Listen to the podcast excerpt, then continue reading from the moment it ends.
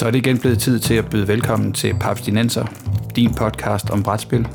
Din studievært er Christian Bak petersen Velkommen til fjerde sæson af Papstinenser, en podcast om moderne bræt og kortspil, præsenteret i samarbejde med papsko.dk, hvor du kan finde nyheder, anmeldelser, artikler og anbefalinger, alt sammen om brætspil. Mit navn er Christian Bak petersen og med mig i dag, de eneste to folk, der er mere insight men end Clive Owen, det er Morten Greis Hello! Og Peter Brix. Hej hej, den var god. Vi skal i denne episode kigge bag om brættet og høre lidt om, hvad der rører sig, øh, inden du som brætspiller står med et fedt nyt spil i hænderne. Og det kan vi gøre, fordi vi jo har Morten, som til daglig langer bræt og kortspil over disken hos Farve Cigar i København, og Peter, der arbejder hos brætspilsgiganten Asmodee Nordic Edition. Så vi ved faktisk noget om, hvad der, hvad der rører sig i maskinrummet. Og så gør vi det også, fordi at sidstnævnte Asmodee, de for nyligt holdt deres årlige retail-dag. Og det kan være, at du, Peter, lige vil fortælle lidt om, hvad det her for branche get-together er, og, og hvem der dukker op til sådan et event. Jo, øh, det kan jeg godt.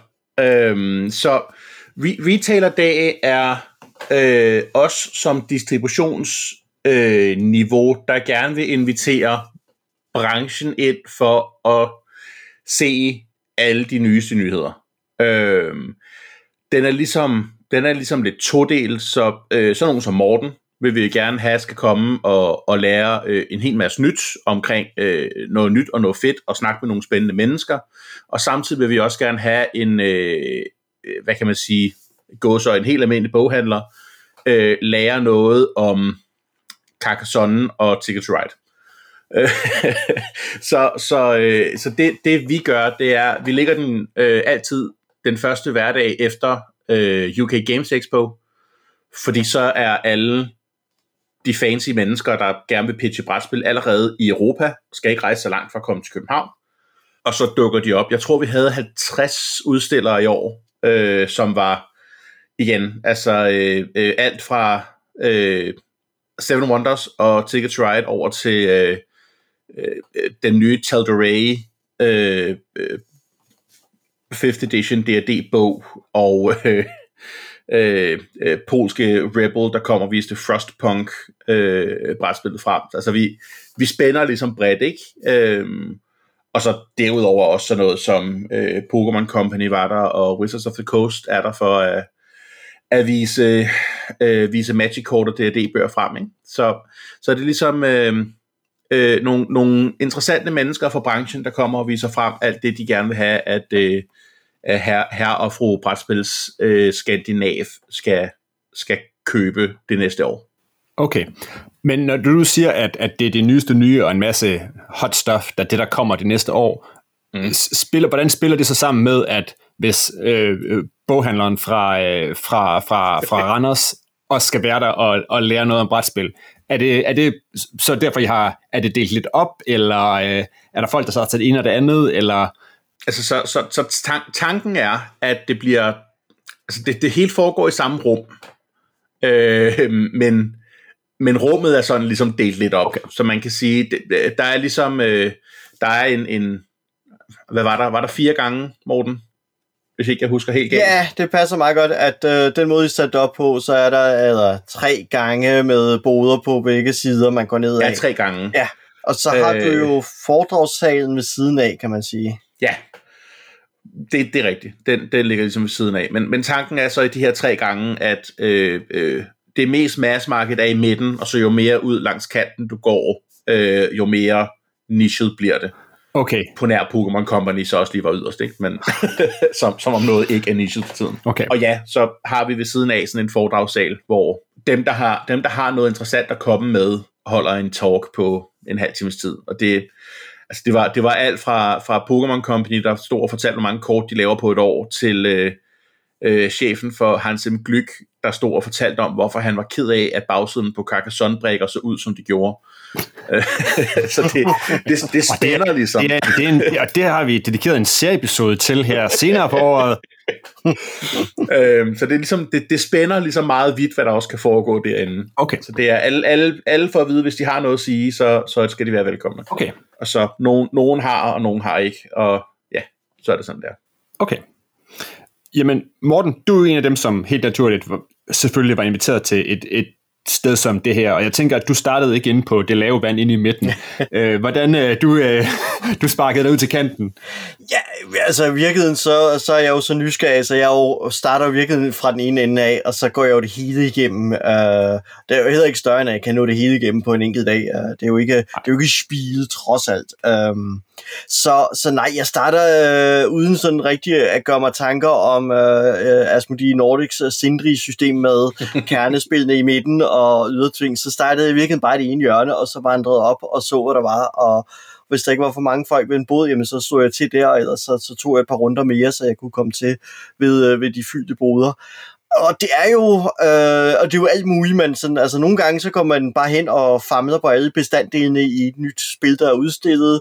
Andre gange så tager man sig en snak med, øh, med den, der står i boden lidt om deres planer, om hvad deres muligheder er for det ene og det andet, hvad man har, øh, altså hvad, nogle gange også, hvad, hvad, hvad de kan lave af sådan en særlig kommunikation, eller hvad de har sådan en særlig promo-ting. Nogle gange er det også bare, at vi gerne have en bunke øh, stander og plakater, jamen så sørger vi for det. Så det er sådan en, en sjov blanding af at øh, kigge på deres produkter, for at vide sådan, hvad der er på vej, øh, få for gennemgang eller forklaringer af nyheder, og så også en form for netværking, øh, hvor man så får snakket lidt om, øh, får lært de enkelte forlag lidt bedre at kende, og, og snakket med dem om, hvad der er af øh, interessante muligheder øh, som retailer.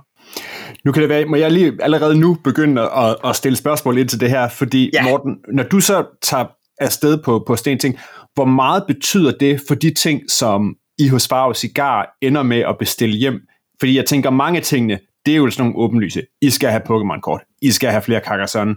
Men, men er det også et sted, hvor du er ude og sige, ah, det havde jeg ikke hørt om før, eller ja. det her, det ser så lækkert ud, at det bliver jeg nødt til at hive hjem? Det, det påvirker lidt, altså ikke voldsomt meget, men, men der er der helt klart nogle ting, hvor jeg øh, ændrer lidt holdning til et produkt og tænker, hmm, det skulle jeg nok alligevel bestille lidt mere af, øh, i sjældne tilfælde lidt mindre, men som regel er det sådan, at jeg tænker, okay, nu fik jeg egentlig prøvet det, og siger, det her var jo faktisk sjovt at prøve, ikke?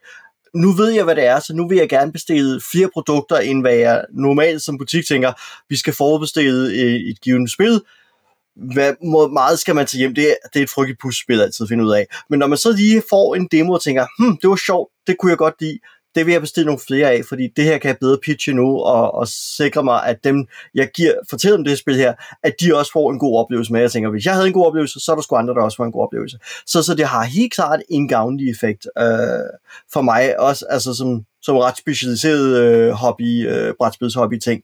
Så, så, så jeg, bliver jeg påvirket af det. Øhm, fordi der er jo selvfølgelig så også øh, fru øh, boghandler, som jo kommer og får øh, nogle matchende pitches, men på mere klassiske spil, fordi de er jo nogle gange et sted, hvor Ticket to Ride og Carcassonne stadig er et eksotisk spil, men det er jo også gode spil, så derfor er det jo værd for dem også at få nogle tilsvarende øh, præstationer. Men, men for mig er der helt klart øh, noget at komme efter, og nogle gange er det bare sjovt at få lov at stå med, med tårnet fra Frostpunk og nogle af de mange brækker og ting, og så er sådan, hmm, det ser fedt ud. De der brækker der, de er lidt grimme, men det her, det ser også fedt ud og sådan nogle ting. Så, så klart, der er gavnlige effekter af det. Hvad med jer, Peter? Altså, når I har selvfølgelig, der er jo klar en, en, en kundekontakt til mm. alle de folk, der gerne skal sælge jeres brætspil videre ud i landet, men, men, men kan I mærke sådan en, en værdi af det, eller er det også mest en, en netværksting? Altså, det er jo også en netværksting, men hvis, hvis vi kan smitte øh, øh, altså 20 butikker, der ellers havde syntes, at Coop Carcassonne lyder som en pisse dårlig idé, hvis vi kan smitte dem til at få et pitch af, af, øh, af forlaget til, at og det er sgu egentlig meget fedt det her, øh, så er det jo 20 butikker mere, der køber det, eller altså måske køber en kasse, i stedet for bare at købe et enkelt spil, ikke? Ja. Øhm, så altså det, det er der jo helt klart noget i, og, og som jeg tror alle, der har arbejdet med salg på noget tidspunkt ved, hvis du brænder for, hvis du, hvis du selv er glad for et produkt, så sælger du det bedre end noget, du bare lige tager ned fra hylden og øh, kigger på bagsiden af, og så prøver at pitche det ud for det, ikke? Ja. Så, så på den, på den, altså det er jo en, en kæmpe fordel, den del af det også. Ja. Men, men altså netværksdelen er også pissevigtig. Ja. Det skal der heller ikke være nogen tvivl om. Nej.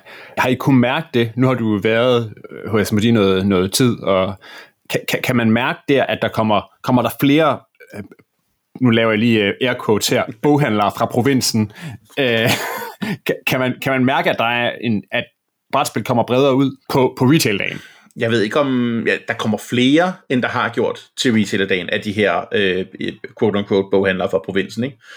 Øh, men, men vi kan også bare mærke det til hverdag, at brætspil bliver mere og mere en ting, som folk spiller, og folk går ned, hvis ikke man lige bor i København, går ned i sin lokale boghandel og spørger efter. Fordi hvor, hvis ikke man skal prøve at bestille det på nettet, hvor pokker skal man ellers gå hen, ikke? Så det er, og der, der er klart flere, flere og flere boghandlere, der har brætspil i sortiment, sådan i det hele taget. Ja. Om, om, om det så, igen, nu bliver vi ved med at hive de samme spil frem, ikke? men om, om det så bare er Carcassonne og Ticket to Ride, eller om man også bevæger sig videre, det er jo, det, det er jo så, hvad det er, men altså Carcassonne og Ticket to Ride er bare et pis godt sted at starte, hvis man ikke har prøvet det før. både, både, både som brætspiller, men også som nogen, der skal prøve på at sælge det, ikke? Klart. Cool. Fedt. Jamen, det lyder som, det, det har været en, øh, en god retail-dag igen. Mm-hmm. Men ellers så har vi jo i forbindelse med den episode, der øh, skrev du ud tidligere, Peter, på, øh, på, på Papsnak, ja. og sagde, at vi skal optage den her Insider-episode. Så øh, hvad, så spurgte vi, hvad øh, Papsnak-brugerne, øh, hvad de gerne vil have løftet sløret for, eller hvilke informationer, eller øh, ja, insider-viden, de gerne vil have om brætspilskæden, før de står med den i hænderne. Og der har vi fået en, en ordentlig håndfuld spørgsmål ind på, øh, på Facebook, så den tænkte jeg, at vi kan dykke ned i, så mange vi kan nå af dem. Og så har jeg også lavet en ordentlig liste af spørgsmål her, som jeg er, er lidt nysgerrig på, selvom jeg jo trods alt nu har lavet podcast mere i uh, mere end 175 episoder. Så føler jeg, ikke, uh, så føler jeg stadig, at jeg er lidt, uh, jeg er manden på den, på den helt anden side af, af disken. så første spørgsmål er fra Christian. ja, præcis. Ja, jamen, skal vi ikke starte med mig så? Så får jeg lov til at starte. Gør det. Okay. Jeg har sådan noget med oplag af brætspil, og jeg tænker, måske tænker jeg særligt her på dem, som kommer i, øh, i, i nordiske versioner, fordi øh, det er dem, i hvert fald har øh, du, Peter, har tættest på kroppen. Mm. Hvor, hvor stort er et brætspilsoplag på et, øh, et spil, der kommer første gang i Danmark? Altså, vi siger, hvis man nu siger første oplag Splendor på dansk eller på nordisk, eller jeg har lige øh, skubbet et spil Kakao, som jo kommer, er det er jo så hos, øh, er det jo, ligger det over hos konkurrenten, men i hvert fald, det, det er et spil. Ja, det er lige, lige meget ja. det. Jeg tænker, de har de samme, ja. øh, de samme tanker, som ja. vi har.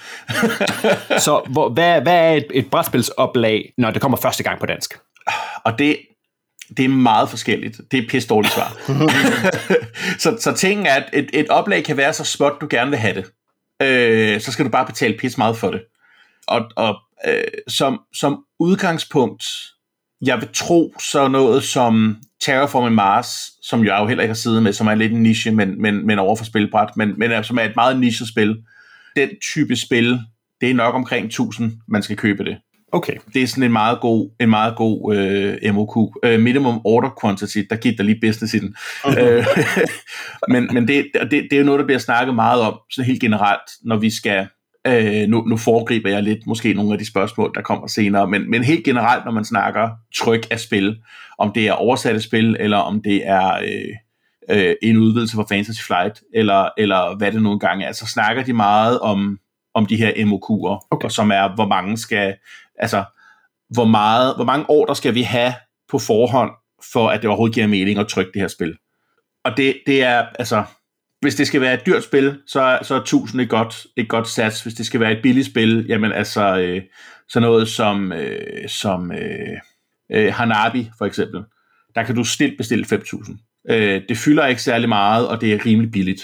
Nå, og så, nu tager jeg lige et spørgsmål mere. Mm. Når man så bestiller brætspil hjem på den her måde, mm. er det så på samme måde, som hvis man bestiller tryksager, at det er det første eksemplar, der er sygt dyrt, eller de første 100 eksemplarer, der koster et eller andet, og så bliver det bare utrolig meget billigere. Altså, at det nærmest ikke er nogen forskel på, om du bestiller 400 eller 500 eller 1000 eller 1500, men op til en grænse, der er det der, der bliver stykprisen virkelig høj. Altså, det er det, det der hen af. Det er ikke helt lige så øh, ekstremt som med tryksager, men, men altså, det, det er tit sådan noget med, at altså, ja, de, første, de første 100 koster et eller andet, og så op til 500, øh, så bliver det så bliver det markant billigere, op til 1000 bliver det markant billigere, men derefter så er det, så snakker vi, altså, så, så snakker vi cent, øh, om det er euro eller dollar, men altså, så er det ikke de store besparelser, der er per titel, om du køber 1000 eller 2000 eller 5000. Nej, okay. Fedt. Jamen, skal vi så ikke prøve at, øh, at hoppe ind og tage nogle, øh, nogle af de spørgsmål derinde? Jeg har for eksempel fundet et fra, øh, fra Christian, Christian, som vi tidligere har haft med i... Uh, en anden Christian, en anden Christian. Christian, som er designeren bag Mindbug. Og han spørger, når man har spillet spil i mange år, kan det være svært at få helt samme begejstring også. Og så er det tilføjet lidt i min egen spørgsmål. Hvad er det, han, han spørger sig, hvad er det nyeste spil, der har fået jer helt op at køre? Vil du tage den første, Morten? Ja, altså jeg sidder jo lige og, spe- øh, og spekulerer. Altså, åh, Øhm, det er jo en hård, fin begejstring, fordi jeg bliver jo virkelig stadig begejstret over, over ting. Der er også nogle gange, hvor jeg sådan bliver begejstret over pitchen, og så når jeg får det i hænderne, så sådan, nå, var det bare det? Nå, var det bare et roll and ride spil? Okay. Men, øh, altså, så, så noget af det, altså seneste, altså jeg har jo lige fået samlet Awkward Guests op, den har jo været udgivet via Kickstarter og sådan noget, men nu er der endelig noget, kommet nyt oplag af den. Uh, så nu har jeg endelig fået mig det eksemplar, så det er sådan egentlig ret op over at sige, yes, nu har jeg Awkward Guest. Nu har jeg endelig uh, Cluedo for, for gamere, så at sige. Så det, det synes jeg er ret fedt. uh, så, så det er jeg egentlig rigtig glad for. Ellers så går jeg jo stadigvæk og armene lidt i vejret over nogle af de ting, jeg så hjem fra Essen. Og det handler lidt om, at, at jeg generelt ikke køber nær så mange spil nu som tidligere, så jeg er stadig sådan rigtig glad for, at jeg fik fat i en stor fed deluxe-udgave af, af Jedo, for eksempel. Så, mm-hmm. og så har det jo, oh jo, og så har de jo lige annonceret jo, øh, eller for på siden annonceret, at øh, alle udvidelsen til Race with Galaxy kommer i en stor, fin pakke, i hvert fald en klassisk trilogi, i en stor, fed pakke, hvor jeg tænker, hmm, kunne godt være, at jeg skulle tage mig sammen endelig og få købt dem der, ikke? Fordi, så, så igen, og det kan godt være, at det er en gammel ting, men yes, nu kommer de i en stor lækker pakke, opdateret det hele, altså, det, det er jo armelig været over at sige, hey, det er sgu fedt det her. Så, så der dukker sgu hele tiden noget ja, op. Altså. Vi, kan, vi kan godt afsløre, at Morten han bliver stadig entusiastisk omkring brætspil. Det, det er der vist ingen tvivl om. Åh, oh, det er godt. Hvad med dig, Peter? Kan du lige hurtigt, er der noget, du lige har været helt op og sige, wow, Øh, jeg, jeg tolker spørgsmålet lidt anderledes end det. Jeg tolker som, hvad er det sidste spil, du bare er blevet totalt besat af at spille? Nå, øh, det, så gå, det, gå den vej. så, så, så jeg havde, jeg havde siddet og tænkt uh, Whirling Witchcraft eller Lost Ruins of Arnak, som, som to titler fra sidste år, jeg øh, nærmest spiller hver mulighed, jeg har for det. Øh, to virkelig gode spil. Seven Wonders Architects har jeg også spillet flere gange, jeg kan tælle, tror jeg. Øh, de, de, der er bare, det er nogle dejlige spil, de tre. Fedt. Cool. Jamen skal vi så komme videre til Mathias, som har stillet en ordentlig håndfuld spørgsmål. Jeg synes faktisk, de er rigtig gode. Og Morten, skal vi måske øh, starte over ved dig, mm-hmm. og så kan vi hoppe den over til Peter, så kan han hive den lidt mere op i helikopterperspektiv. Han, fordi Mathias han spørger, har I en følelse af, hvor godt det samme spil på dansk kontra på engelsk sælger i Danmark? Og det synes jeg er interessant, fordi man nogle gange ser folk, der siger, jeg har et wingspan på det her sprog, jeg vil gerne bytte det til det her andet sprog. Så øh, kan man sige noget på det? Det kan man godt. Det er jo, altså, jeg synes, åh, det er et svært spørgsmål. Det er et nemt spørgsmål. Øhm, jeg synes, at øh, dansksproget spil øh, ser over en bredere vifte ser bedre end engelsksproget. Og, og det handler lidt om, at vi som brætspilsentusiaster er vant til at have med engelsksprogede regler at gøre. Og mange af, en god del af os har også en mellemlang eller en lang uddannelse osv., så vi er vant til at have med tekster og med regler at gøre og så er der mange nye øh, i brætspils, øh, altså mange familier, som, som ikke kommer med den baggrund og gerne vil prøve nogle af de nye fede spil. Og der er stadigvæk tre-fire siders tekst, som føles som ingenting for os måske, på engelsk er stadigvæk øh, en hurdle, når man er vant til, at, øh, at reglerne kan stå på indersiden af lovet til, til ens brætspil.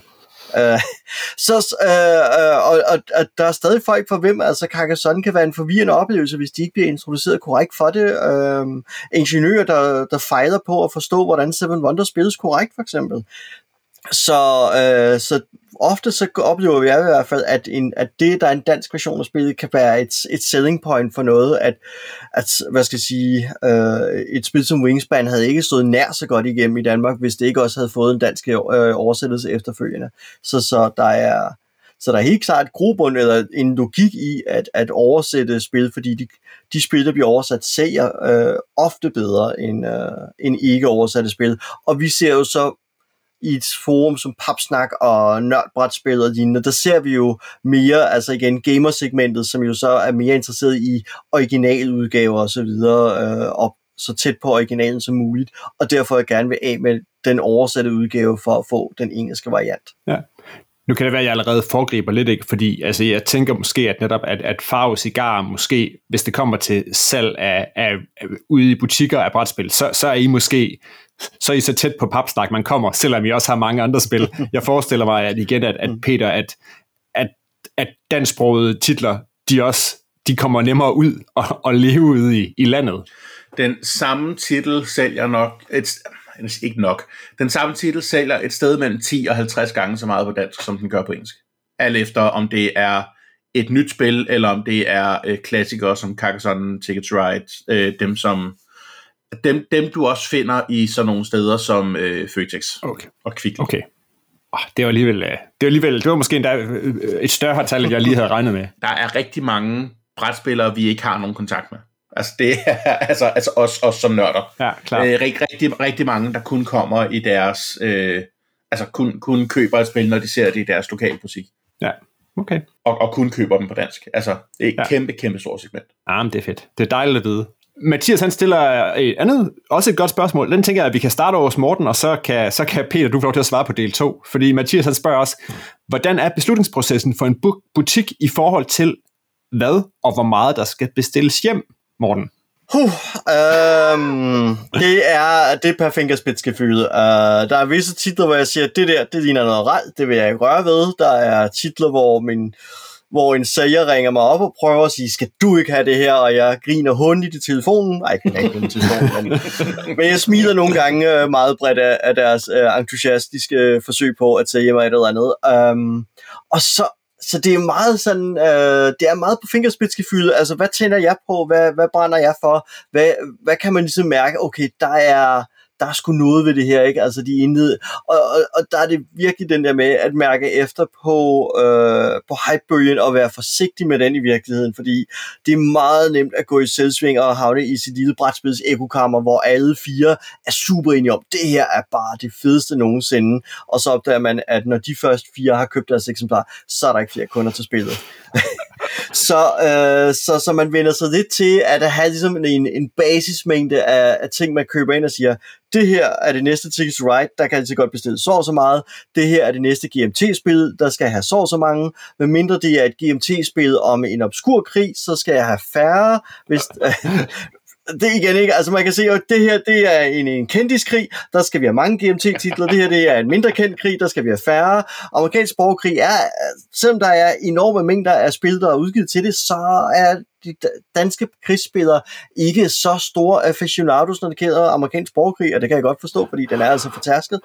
Øhm, og så er der andre gange, hvor man kigger på en titel og siger, hmm, ja, det kan også være, at første bølge af det kan sælge, og så når det bliver genudtrykt, så øh, sælger det ikke mere. Så der går man ind og siger, jeg skal bare have nok til første bølge, og så bestiller man lidt ekstra, eller man kigger lidt på det og tænker, hmm, vi tager det hjem på prøve, og så håber på at kunne bestille mere øh, bagefter. Så, så det så det er meget på fingerspidsgefühlet, øh, om, man, om man bestiller det ene eller det andet. Ja. Øh, der er flere folk, der så derinde, der, der har spurgt noget i forhold til, til udvidelse, og det der med at holde liv i spil, og, og spil, der ikke er i butikkerne.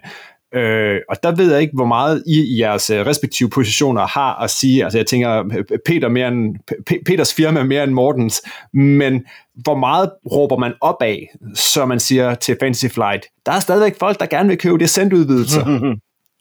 Øh, og hvor meget, hvor meget råber man direkte ned i The Void, når, når, man, når man råber på den slags ting? Altså, der er jo virkelig mange ting i det, fordi at først og fremmest udvidelser, der er jo nøglen for mange af os, er, at vi ser en halve mængde udvidelser i grundspil. Okay. Så hvis jeg ser 100 grundspil, så ser jeg typisk 50 udvidelser.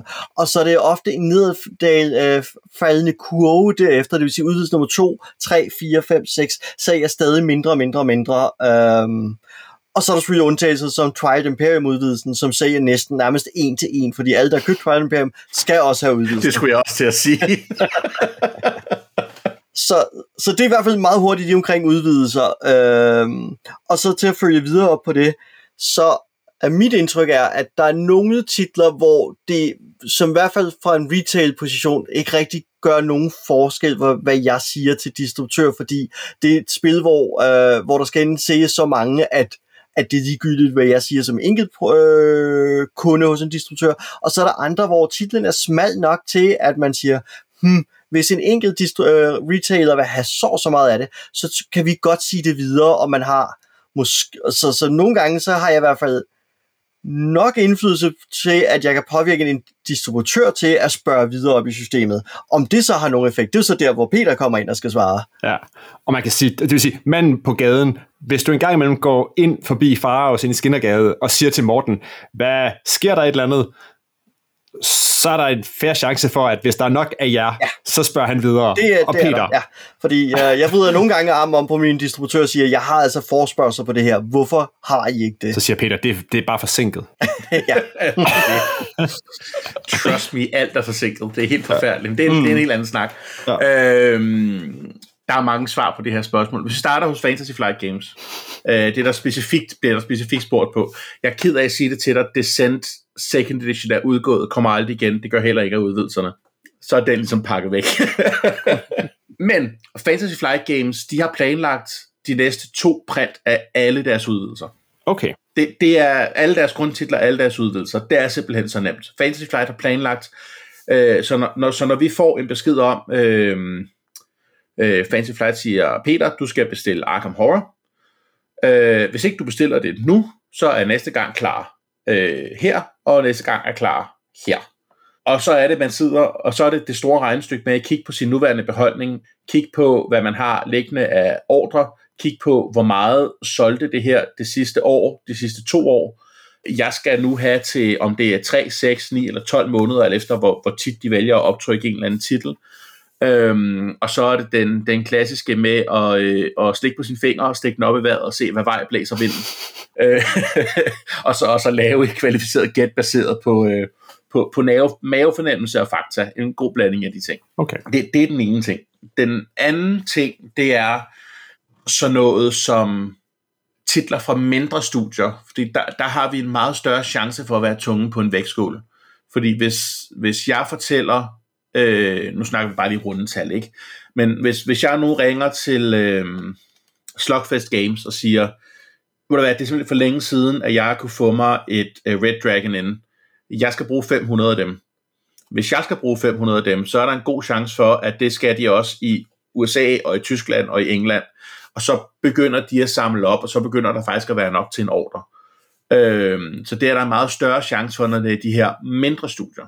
Når det så er sagt, så er der, så er der niveauet under dem, som er bitte, bitte små studier, som faktisk ikke har mulighed for at distribuere ud af USA. Måden det foregår på, det er, at der sidder en pendant til os over i USA, og samler titler op fra en hel masse små distributører, som de så sælger til, igen, mig, Tyskland, hvem end de nu end sælger til. Og der har vi nærmest ikke en skid at skulle have sagt. Fordi der er det bare, her er vores katalog, vi, vi sørger for at sende de her titler ud af USA. Hej hej, så, så er den ikke meget længere. Og så bestiller man, når de har en vare. Og så kan man spørge en gang imellem, men, men det er lidt som at, det er lidt som at scream into the void. Altså, der er ikke rigtig nogen, der svarer på dem. Ja, det tror jeg, det tror jeg sådan er, er svar- svaret er, at nogle gange hjælper det, nogle gange hjælper det overhovedet. Og der er ikke mere, og, der, og det er slut med Descent. Øh, ja, det, second edition af Descent, den er desværre, øh, den er desværre lukket. Okay.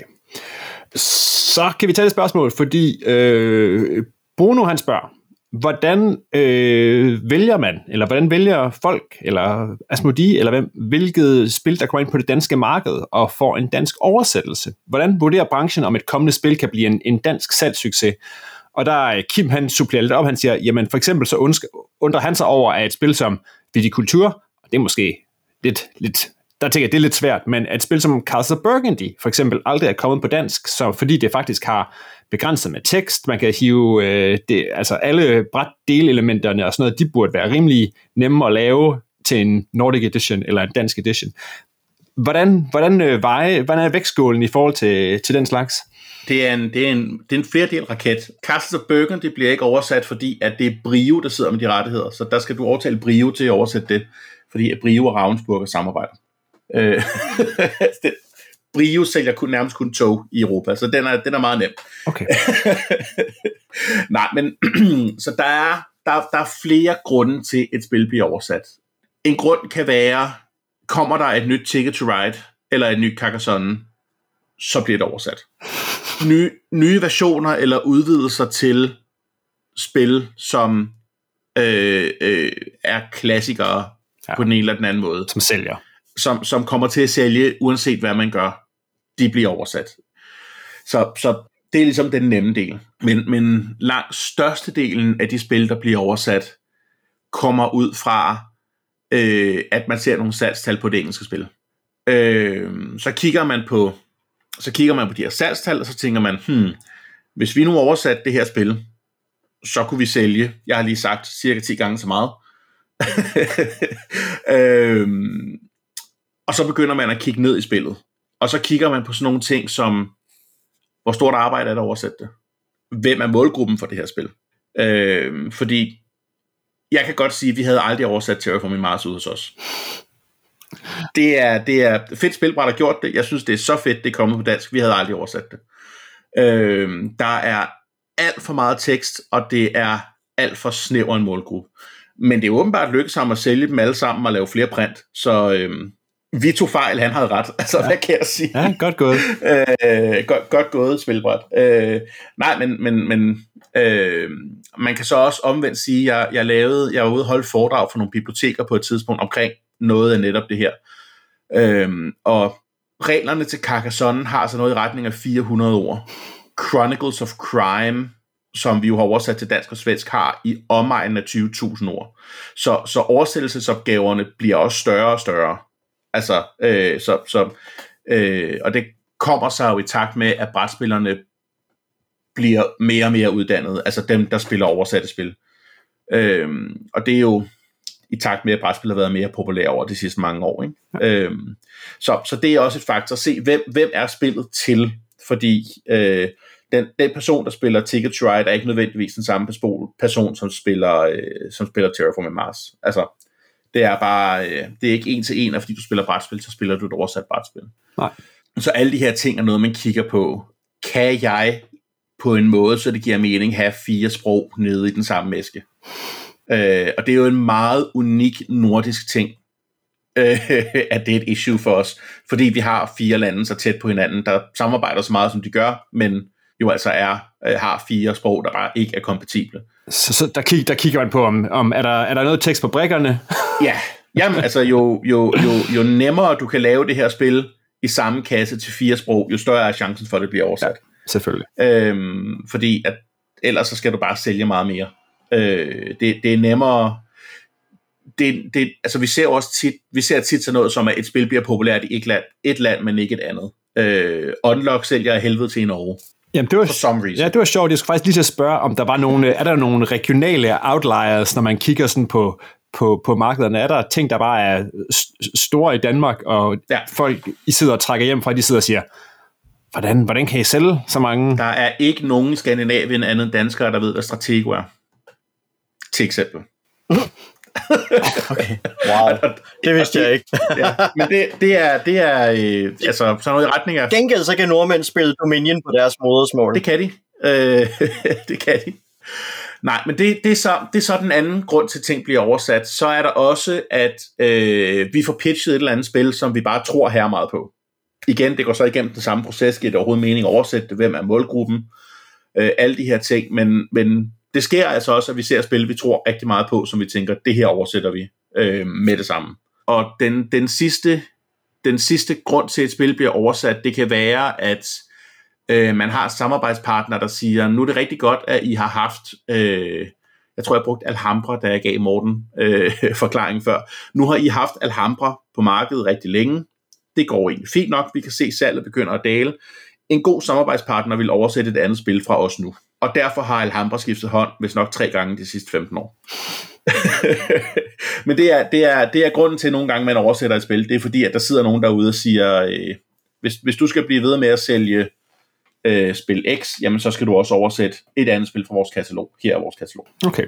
Og så, øh, så håber man, at man at de har et godt spil, man kan sælge mange af. Okay. Nogle gange er det en forretning, nogle gange så er det en forretning, der siger, så, så tager vi det tab og erkender, at vi, vi køber noget, vi nok kommer til at sælge lidt billigt, øh, og andre gange, så siger man, ved du hvad, så vigtigt er Alhambra ikke. Klart. Okay, det er lidt i samme, øh, det er lidt i samme boldgade, og den kan måske gå jeg tilbage til. Det er Minut, der spørger, hvor meget arbejder spilbranchen med segmentering af kunderne? og er, det er noget, der arbejdes sådan bevidst med. Har I øh, en grøn kategori og en rød kategori, eller øh, er øh, boghandler i segment, boghandler i provinsen, er det et, øh, et, et, et, et fast arbejdsterm? Jeg, jeg, kan, jeg kan tage den fra vores niveau. Øhm, historisk set har der været tre grupper af brætspillere. Der har været familierne, det er dem, der køber gateway-spillene, der er oversat. Så har der været øh, børnene, og så har der været nørderne. Det, det er ligesom de tre segmenter, vi har arbejdet med. Så kan man sige, man, altså, øh, øh, der er også krigsspillere. Det er bare så forsvindende lille et marked for os, at vi har krigsspil, men, men vi har dem nærmest som et service, fordi at nogen skal have dem. Øh, men så er der kommet til de sidste fem år-agtigt en gruppe, som er partygamers. Okay. Altså, øh, øh, øh, hvad hedder det? Cards Against Humanity, øh, Hint, Exploding Kittens. Exploding Kittens, Cheers. Altså, groft sagt, gymnasie- og universitetsstuderende, der skal have noget at lave, mens de drikker rødvin og bajer. Dejligt segment. Det er, det, er, det er det fjerde segment, der ligesom er kommet til i gåsøjne øh, øh, her det seneste stykke tid. Så, så fi, fire kategorier, øh, historisk set tre, og Ja. så er der alle mulige underkategorier inden for det, men det er ligesom groft sagt de, de fire kategorier, vi arbejder med. Okay. Så nu kan alle papstenserlytterne, de kan gå ud og sige, hvad for en kasse I føler, I passer, I passer bedst ind i. må, jeg, må jeg hoppe videre til par til dig, Morten, fordi vi har allerede kørt noget tid? Ja. Yes. Mm. Jeg har spekuleret, og jeg gjorde det faktisk øh, sidste gang, jeg gik ud inden for dig, hvor I havde en masse spil liggende sådan lidt med en, øh, en 30-40% tilbud på et stort bord, og der var altid øh, spændende ting, og ting, jeg aldrig havde hørt om og sådan noget. Men der må være en del spil inde hos dig, som aldrig bliver solgt. Hvad, hvad gør man, Morten? Hvad, hvad er hyldelivet for, for et brætspil? Åh, oh, ja. Øh, det er... Det er sgu lidt vilkårligt. Altså, vi går ind og trækker nogle lister i vores database og ser, hvad har I rørt på sig, hvad har vi en holdning til. Øh, nogle ting får, sanser man hurtigt, at det her det er crash and burn, og siger, okay, det kommer ind, det så interessant ud, men vi kan også se, responsen på det er ikke eksisterende. Og så prøver man at komme af med det meget hurtigt. Andre gange, så hvis man har en eller anden præference for det, en forkald for det, men så får det lov til at stå lidt længere tid, fordi der er nogle gange, vil jeg godt kan lide at tænke, at det vil jeg godt bare have til at stå i butikken, fordi jeg synes, det er fedt, og så kan jeg pege på det. Det kan godt være, at jeg ikke ser så mange af dem, men jeg synes, det er et fedt spil, og det vil jeg gerne pege på. Øhm, så, så så det, altså jo, der er nogle, der er nogle relativt sådan helt almindelige retail-nøgler for at sige, jamen et spil må stå så, eller et produkt må stå i en retailer så så lang tid, før det skal ud. Men for os, ender, men vi går lidt arbitrært til det, og, og kigger på det og siger, hvad er dødt, hvad, hvad, interesse, hvad kan vi ikke pitche til folk, hvad, øh, hvad kan vi se folk samle op, men ikke øh, men sætter tiden bag igen, eller gider slet ikke røre ved? Og så, så bliver de simpelthen sorteret fra. Så, så det er sådan en vekselvirkning mellem at kigge på øh, i vores database og se, hvad har I rørt på sig sådan salgsmæssigt lang tid, og så også kigge på og sige, hvad er øh, responsen hos kunderne, og, og nogle gange må man bare konstatere, at der er noget, som ikke rører på sig, og i visse tilfælde, så er det så sværere endnu, fordi der kommer øh, der er nogle gange spil, som er enormt hyped, hvor du ser, at første oplag sælger ud med det samme, og så går alle og spørger efter det, og lige så snart det så endelig bliver genoptrykt et halvt år senere, så er der ingen, der er interesseret i det længere, fordi de rykker videre til det næste hyped titel. Og så står øh, både distributører og retailer med det sådan, hmm, hvad gør vi nu? Og, og så øh, inden så satser man på, at det genopstår interesse, eller også så dumper man det lynhurtigt igen. Så, så, det, så det er sådan lidt, lidt svært at have sådan en, en, en, en standard løsning på. Uh, nogle gange er det også sådan igen, den der går ind og vurderer, hvad, hvad er responsen på det her? Øh, skal vi bare se at komme af med det, eller i hvert fald skære ned på, hvor meget der er på hylderne, og så se, bare have et enkelt eksemplar for at repræsentere bredden i, i kataloget, så at sige. Og jeg, jeg tænker også, at der også, også for, altså for både Morten og mig, der er forskel på at have en kopi af et spil, der ikke rigtig flytter sig, og så have nu 12 for Morten og 600 for mig. Mm. altså, der, der er forskel på, hvor desperat man er for at slippe af med, med noget, der bare står stille. Ja. Ja. Fordi øh, det, er ikke, det, er ikke, det er ikke et stykke, der er dyrt. Det er de mange, der er dyre at have stående. Ikke? Mm. Men, ja. men der kan sige, der, der er det jo sjovt, at I arbejder inden for et univers, hvor, hvor der ikke er en, der er ikke en sidste holdbarhedsdato på jeres kasser, vel? Det er ikke ligesom i brusen, hvor de skal, altså, de, langt de flere, eller alting i brusen, ikke? det løber ud på et eller andet tidspunkt, og så skal man have nyt af det samme. Mm. I arbejder med noget, jamen det bliver, hvis I ikke flytter det, så, så bliver det jo bare stående på lageret, og det bliver ikke for gammelt på den konto. Og Næsten. der kommer hele tiden nye ting til, som også skal have plads på lageret. Ikke? Det er jo som om, at, at, at hov, jamen nu havde vi øh, letmælk og sødmælk og minimælk, men nu der, kommer der tre nye slags mælk, som vi så skal finde plads til i køledisk og på lager og over det hele.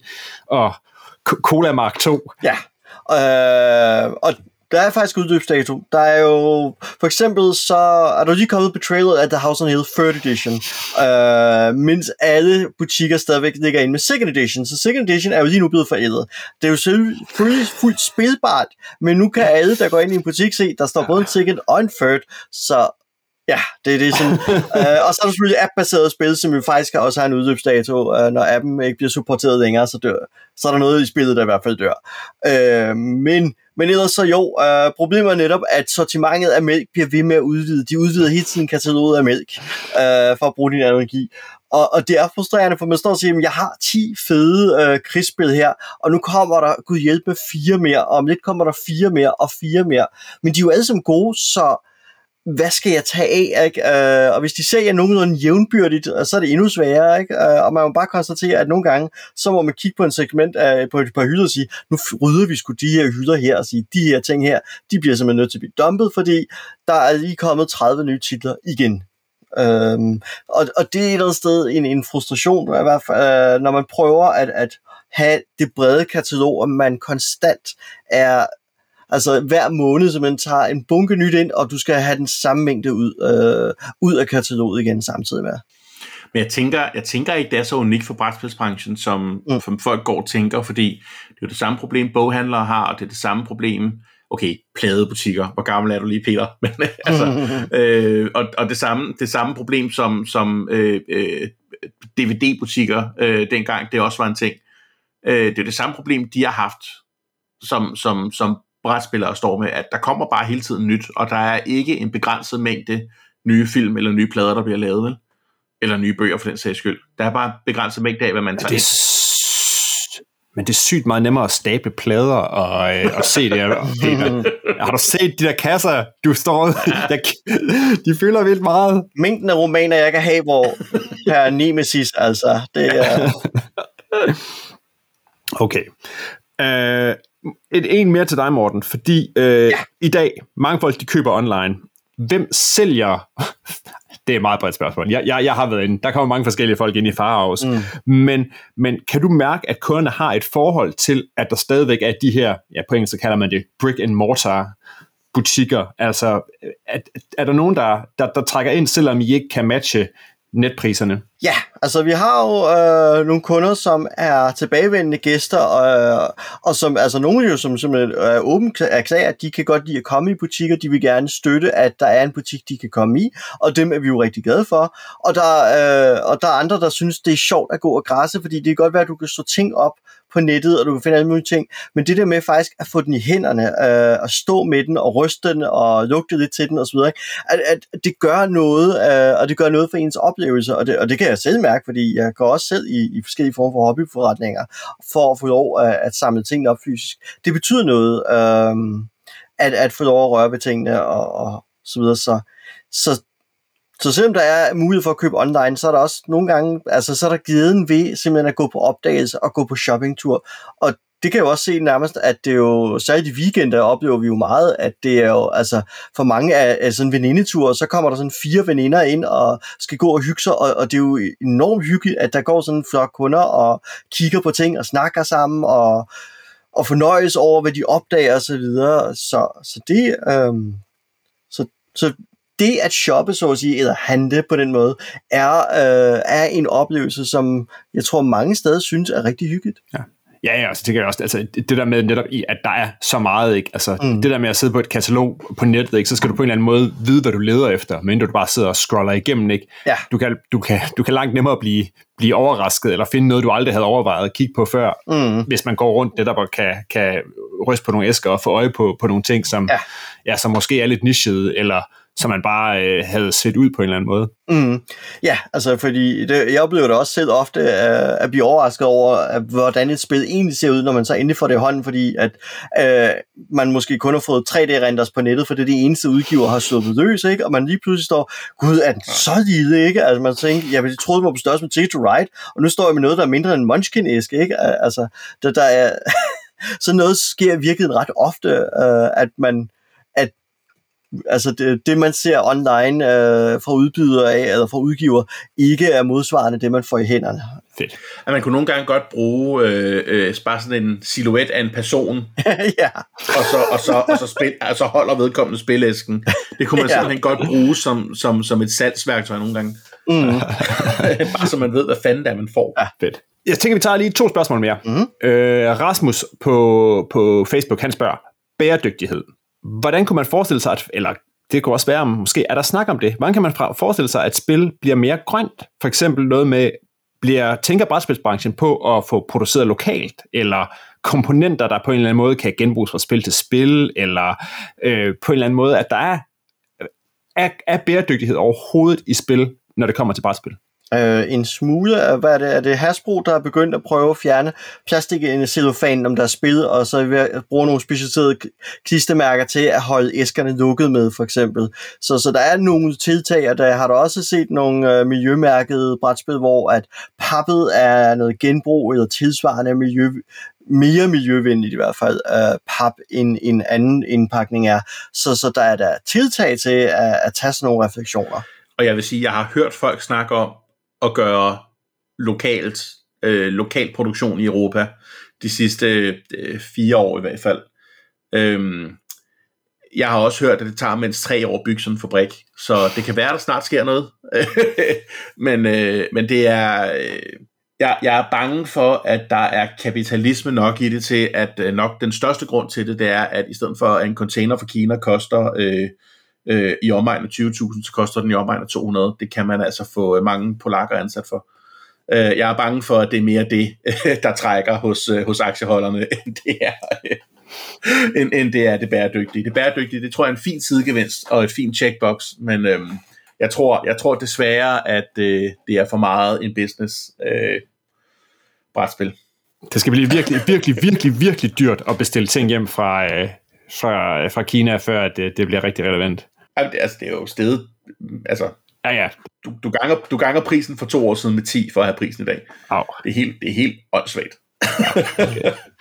ja. ja, altså, jeg kommer lige til at jeg har set altså, små firmaer nogle gange gå ind og vælge sådan en miljøvej. Så jeg har spillekort ja. fra en tysk producent, hvor de bevidst øh, har lavet miljøvenlige spillekort. Så, så der er igen, der er nogle små tiltag rundt omkring, øh, men jeg tror, det meget er en græsrodsting. Jeg tror mere, jeg tror en del af det, hvad skal jeg sige, nok er noget, vi kommer til at se nedefra øh, mere end oppefra, jævnfør Peters kapitalisme-argument. Ja, det er nok meget godt bud.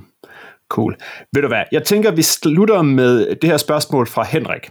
Henrik han spørger, hvad skal der til for, at spilbranchen påtager sig et etisk ansvar og holder op med at markedsføre og sælge matador og risk til børn og unge mennesker?